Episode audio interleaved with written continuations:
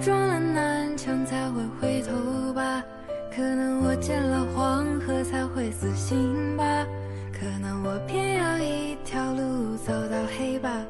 可能我还没遇见那个他吧。大家好，欢迎收听别拿诗人不当人精，这是我们第一期节目，我是幼时，我是昭昭。我们两个呀是非典型的国学爱好者啊，虽然呢不是科班出身，但都是资深的粉丝，铁杆的历史和中国国学迷。我们做这个节目呢，首先啊其实就是想通过诗词来讲一讲中国历史和中国的哲学思想。为什么要通过诗词来讲呢？中国的诗词可以说不仅仅有华丽的词藻、优美的语言，真正优秀的中国的诗词啊是可以表达人生境界，阐述思想理念，表达人生态度的，它是一个综合体，是诗人思想的精华，把我们中国的语言、文化、历史、思想等等这些啊结合到一起的精华才能成为诗。我们的节目为什么要取一个叫别拿诗人不当人精这样的一个名字呢？就是因为啊我和幼时我们现在觉得大家对诗词的误会啊非常之深，实在太深了实在太深了很多人都觉得呀诗词就是给小孩子做启蒙的，所以呀一般都是小学生才学诗词，说起诗词就是唐诗三百首，就像是启蒙读物一样。但事实上，中国历史上文化最发达而且是国力最昌盛的大唐盛世，那就是最重视诗词的时候，而那个时候反倒是中国最强大和最伟大的，而后代对诗词的重视程度越来越低，中国到后面就越来越衰败了。对啊，尤其到了明清之后就没有那么重视诗词了，文化也就开始衰败了。还好有一点祖宗留下来的底子啊，可以挥霍一下，但是人们也就开始迷茫了呀，所以才出了王阳明这样可以独立思考的行走者，然后再给后人点了一盏明灯，开了王阳明的学派。但整个大的风气确实是越到后面越差，到了当代可以说诗词啊都成了我们的阳春白雪，觉得是放在博物馆里面的古董啊，没几个成人啊真的重视诗词了。哪怕是喜欢诗词的爱好者，其实大多数喜欢的也是诗词中啊这些优美的词藻罢了，并没有去理解这些诗词背后的道理。可是如果只是背诵和欣赏字面意思，可能理解写出这些优秀诗词的诗人的思想吗？是啊，你想想大唐最注重诗词，所以那时候诗人特别多，国力特别强大，这个难道一点关系没有吗？它是一定有联系的呀。包括我们现在啊，一提起诗人，大家都会有一个固有的印象，好像就是独自在月光之下、啊、纵情高歌，对着月亮喝酒，怀才不遇，无限哀愁，好像不被生活蹂躏个十遍八遍，不能成为一个文青一样。诗人几乎就等于废物文青的代名词了，感觉像是越是没用，越是不理世事的人越能成为诗人。对，甚至都有说啊，诗人全都是不得志的。其实啊，这简直是胡说八道。对啊，最典型比如说李白，提起李白就是傲王侯笑公卿，听着是很爽，能满足非常多废青的虚荣心。自己呢现在是成不了王侯公卿了，但我可以鄙视他们呀。对，这种鄙视王侯公卿呢能让他们十分之爽。对啊，显得自己很厉害。但这些废青他们知不知道李白啊傲王侯笑公卿之后心里有多后悔？有人啊说李白怀才不遇，但李白可是都遇到皇上了，皇上还很欣赏他的才华，这个皇上还是缔造了大唐盛世的唐玄宗啊。但就是这样的唐玄宗，都是给了点钱就把李白打发走了，还能说李白怀才不遇吗？还能想遇到谁呀、啊？等于说现在你都遇到习大大了，还不欣赏你，那你就别指望再遇到别人了。对呀、啊，这是已经遇到了呀，对不对？只不过李白的才不是人家治国安邦需要的才，没有人敢用他这个才罢了，对不对？包括李白到了晚年，为了能展示才华，还不小心上错了船，上了一艘叛军的船。虽然李白自己是没想到自己上错了船，但却因此差点被砍脑袋，被流放。所以李白这个傲王侯啊，真是因为李白自己没本事当上王侯罢了，其实心里啊不知道有多后悔呢。但是历史上啊，确实是失意的文人最多，所以李白这种傲王侯呀、啊，反倒被大家当做一个偶像去崇拜。但事实上啊，李白自己真的不是想傲，是真的是没办法才去傲的。但因为传着传着就变成了一个大家都效仿的一种状态，所以真正的这些大唐时候的诗人的形象呀，就被大家给传歪了。对。包括我们现在学李白啊，我们是要学李白的胸襟气魄，不要学李白的放浪形骸，否则你又没有李白的才华，你还学了他的脾气，那你想想后果是什么样，对不对？那就一定会悲剧了。对，那是惨剧了。包括我们提起王维，大家就是哦，喜欢隐居修佛山水田园诗人。但你知不知道王维人家当过尚书右丞，相当于现在的国务院副总理啊，是掌管全国的公检法、军事和建设的。王维这样治国安邦的才华，你不去赞扬，不去欣赏，然后非要给人家扣一个隐居避世的帽子，你这对王维有多大的误会啊？是啊，现在每次看到那些讲诗词的人说什么王维到了晚年就半官半隐了，就想抽他们。王维真正半官半隐呢，是他在中年那一段时间，因为他是遇到了一个非常大的人生的坎儿过不去，所以才隐居的。而到了后来他把心修好了，过去了，他就出山了。我们后面会给大家详细讲王维是怎么修心的。但是啊，王维绝对不是那么一直是半官半隐的。对，所以啊，我们是认为说，能写出伟大诗词的诗人啊，绝对不是只会写诗的文艺青年，其实都是治国安邦的良臣名将，都是哲学家、思想家、政治家。这个评价的话听起来好像有点主旋律，但确实如此啊。我们呢就可以从这些诗人的诗词中啊，看到他们最真实的内心，去了解一下，触碰他们的思想境界，去了解一下他们的成长之路。这些大诗人啊，绝对都是人中精华，智慧的结晶啊，中华五千年中的宝贝，绝对不是傻白甜。所以我们要从诗词中去寻找历史，读懂这些写诗的人，学习他们之所以伟大的原因。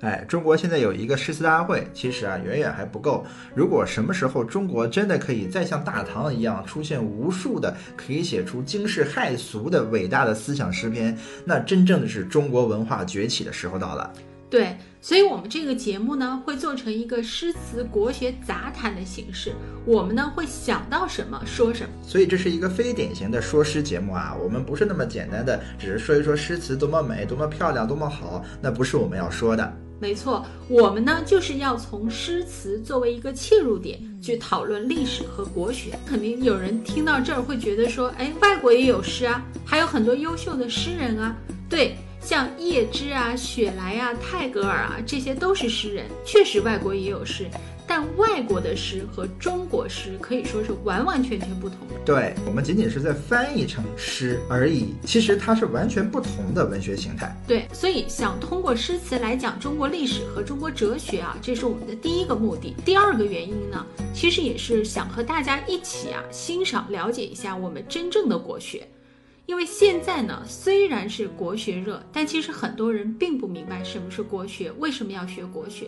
包括很多讲国学的，其实讲的都是心灵鸡汤，甚至历史八卦故事，而且是纯粹历史虚无主义下的八卦故事，根本不是真正的国学。包括我们平时在看一些国学内容的时候啊，就会发现很多所谓宣扬国学的内容，实际错误极多，不管是历史也好，观点也好，其实都已经以讹传讹，变得千奇百怪了，甚至和我们真正的国学内涵是截然相反的。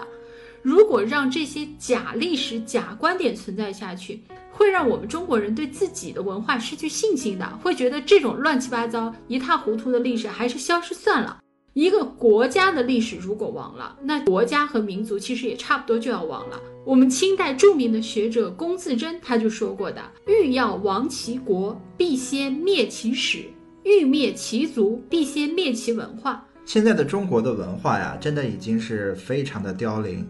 已经没剩下多少了，所以如果再继续发展下去，中国的历史和中国的文化呀，真的就先亡了。对啊，就像现在有很多古装剧啊，打着正剧的名头，但已经到了对历史胡说八道的程度了，那更不用说那些戏说的那些剧了。这种古装剧流行开了，只会让我们现代的人啊，以为中国古代真是那个样子，我们自己就把自己的历史给玩死了，这是很值得警惕的事情啊。对，我想起小时候有一个电视剧啊，叫《戏说乾隆》，那个时候是万人空巷啊，大家都非常喜欢看。但是有一些学者呢，就对这个片子提出了批评，就说历史上的乾隆不是这样的一个人。当时呢，其实我们还挺不以为意的，觉得看一个电视嘛，开心就好。但是如果深层次想一下，如果我们都认为那真的就是乾隆，甚至看电视的绝大多数人就把这个当做乾隆的历史的话，那整个就是对我们文化的彻底的颠覆。我是真的觉得戏说乾隆的戏说可能真的是影响到现在啊，因为现在的创作者其实很多也是八零后九零后，其实这部剧当时有多红，对大家的影响就有多深，所以现在戏说胡说的剧越来越多。对，现在已经没有正儿八经说的了，基本都是在胡说。第三点啊，为什么想做这个节目呢？就是因为现在啊，不止民间胡说，学术界也是如此。现在的我们啊，对中国的历史其实已经误会非常非常多了。可是很多学者啊，写很多大部头的著作，不仅不拨乱反正，还都在胡说八道。然后这种学术著作的错误呢，却没人敢指出来，因为啊，现在学术界都讲究传承，讲派系。写这个著作胡说八道的那个，很可能就是他们派系的祖师爷。那作为后代，怎么敢批评祖师爷呢？还想不想发论文升迁评职称了，对不对？敢像王安石一样啊，说祖宗不足法，人言不足序的人，那真是少之又少。哎，所以只有一个王安石呀。对呀，所以就造成了现在啊，说历史八卦的人断章取义，随便造谣，根本就没真相；而搞研究的呢，又畏首畏尾，根本不敢批评。历史啊，就越搞越差了，以至于现在都喊出了"民国之后无大师"这样的口号了。这种破口号听起来啊，像是在痛心疾首地哀悼中国文化，可是实际却是在表达中国没文化，绝对的诛心之论。而且说句不客气的，民国的时候就有大师吗？难道做点考据，写几篇文章就能叫大师吗？那些研究来研究去的呀，还是古人那些东西，他们一点突破都没有，甚至连古人的东西还没有研究明白。所以就是这样的人，怎么能叫大师呢？充其量只能叫专家，最多呢叫高级研究员，也不能叫大师呀。那要不然大师也太不值钱了。对啊，而且这些人经常还把意思都给研究错了。就像你说的，大师是很值钱的名头啊，纵观整个人类历史，其实能叫大师的也不多，离我们最近的能被称为大师的也是五百年前的王阳明。人家是能做到立功立德立言的人，能有自己的学说和思想，能开一代先河，经得住历史考验的，而且是能解决实际问题，让万人敬仰，这才叫大师。所以我觉得现在我们没有人是大师。什么时候有人可以开宗立派，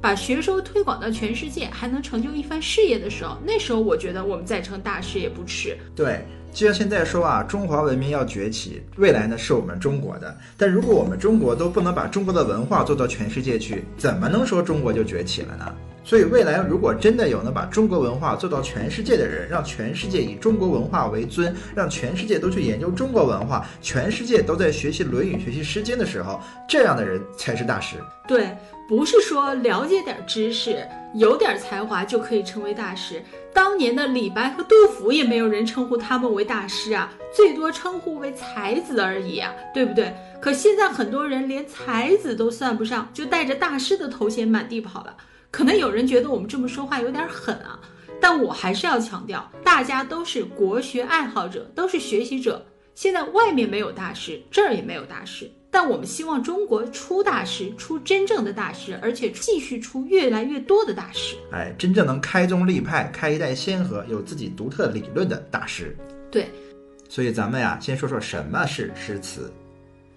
左传里面就说了，诗以言志，志就是志向的志。诗呢，就是表达人的志向啊、情感的，可以说是包含了诗人啊整个内里所有的思想在里面。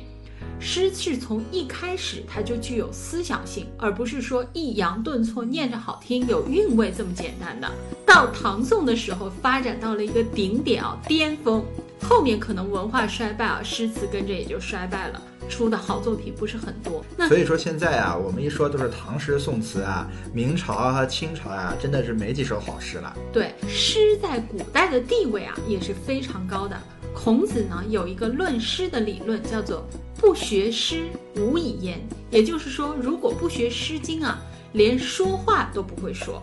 孔子讲的这个无以言啊，不会说话，肯定不是说不能开口讲话的意思，对不对？那就剥夺了大家的话语权了。那么多人都没学过诗经，难道都不能讲话吗？孔子所说的无以言啊，其实是指说错话的意思。不学诗经，你就不能明辨是非，不能理解做人的道理，说出来的话呀，都会是错的。就像我们会说有些人啊，情商很低，出口伤人，说的话特别难听，良言一句三冬暖，恶语伤人六月寒，对不对？但同样的也有良药苦口利于病，忠言逆耳利于行。什么是恶语，什么又是忠言呢？如果不懂诗经的话，你就分辨不出这两者的区别，你是不会懂这些道理的。所以孔子说了，不学诗无以言。包括我们的孔子啊，还说了诗三百，一言蔽之，思无邪。其实这个啊，就更进一步肯定了诗经里面的思想和诗的重要性。什么叫思无邪呢？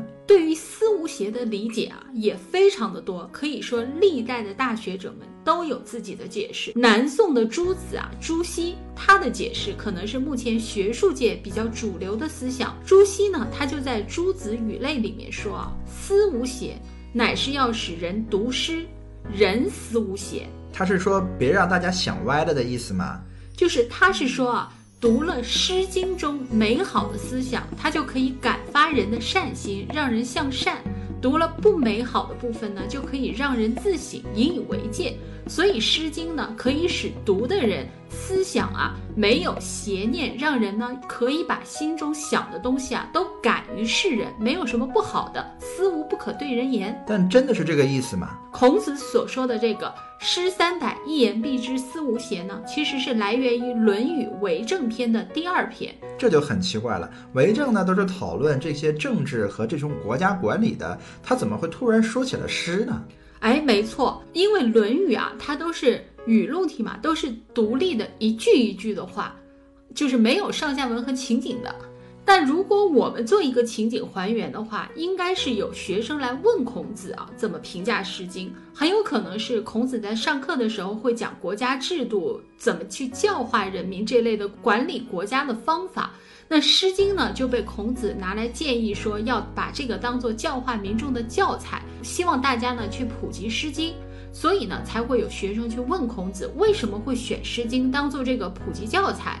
所以孔子就回答他，诗经里面有三百篇诗，里面表达的思想啊都是正确的，没有问题，所以大家呢就放心的学吧。所以孔子所说的这个思无邪啊，他其实是肯定诗经里边的思想都是正确的，是可以教给大家就放心去学习的，而不会学歪了学坏了。对，在《论语》中啊，孔子确实真是非常的重视诗，所以他说：“兴于诗，立于礼，成于乐。兴于诗，兴就是兴起的兴，就是开始的意思，就是说君子啊，修身必须要先学诗，诗是地基。”哎，所以现在我们都不学诗了，那么想兴也就很难了。对啊，所以诗经啊，它绝对不是一个念着好听的诗歌而已。包括后代的科举考试啊，其实都是要把诗经当作四书五经的学问经典来学的，这是文化，是思想，是教大家怎么做人，了解历史，获得智慧的方法。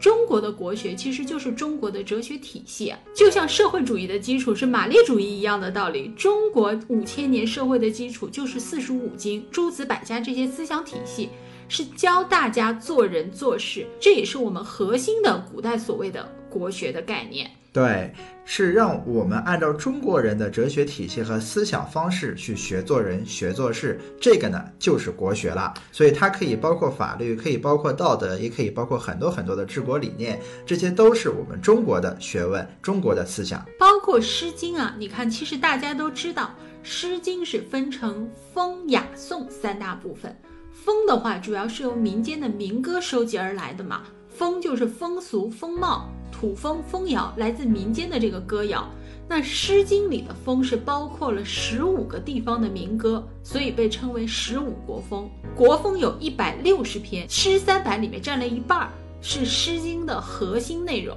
因为来自民间的歌谣，它就可以很好的展现民间疾苦，人民的这个生活风俗习貌，了解了这些，它才可以很好的治理国家嘛，知道民众在想什么，喜欢什么，对不对？周代它有一个采诗之官，就是每年啊都会深入民间去采集收集这个诗歌。他们收集的诗歌呀，绝对不是为了好玩或者是唱起来好听，而是真的呀要去反映民间的疾苦，治政的得失，这样才能知道当官的有没有把把老百姓给管理好，这个国家有没有问题。对，天子他不可能走遍全国，但是他会根据这些东西，包括朝堂的大臣，他们去作为一个自己施政的参考啊，评价自己政治的得失。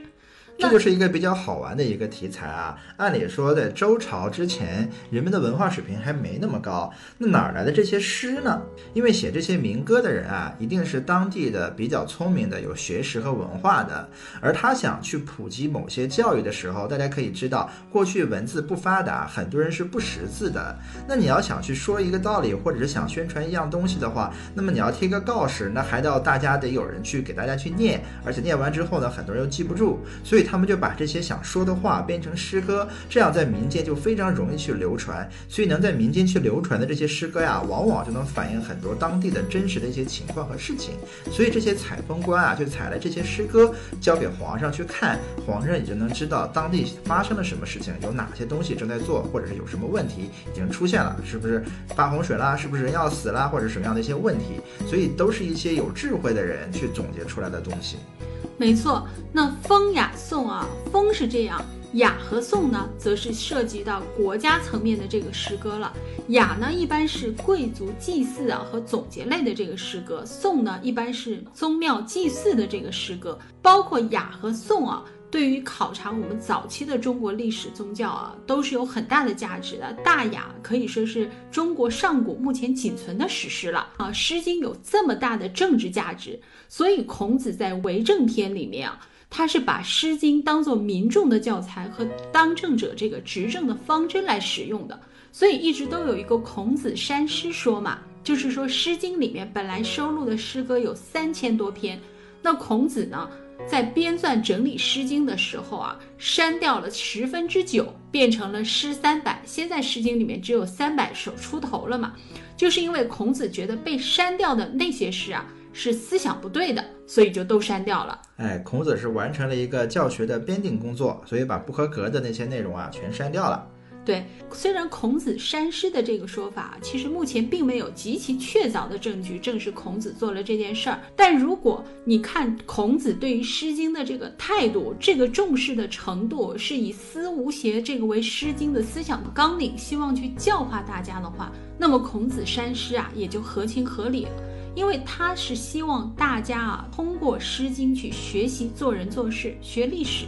学制度。可以成为所有人都可以操作的一个行为规范和思想启蒙。所以《诗经》啊，不是唱歌跳舞用的，孔子啊是把它当作政治高度来重视的。对，所以我们孔子就把《诗经》提炼整理，到了今天是我们看到的《诗经》了。那到了唐宋的时候，其实经过多年的发展，诗词的体系啊就更加成熟了，肩负的责任呢也就更大了。诗词更是成了这些大文人啊，这些思想家、哲学家，他们表达思想的不二选择了。因为这些诗词都是可以直接反映出他们当下的思想内容的，所以诗词啊是语言中的精华，而写诗的人是人中的精华，诗精人精。嗯，所以我们的这个题目呀，叫做诗人都是人精。对。好，我们下次再说一说中国的人精们到底都是怎么写诗的。好，下次再见。再见。回头吧，可能我见了黄河才会死心吧，可能我偏要一条路走到黑吧，可能我还没遇见那个他吧。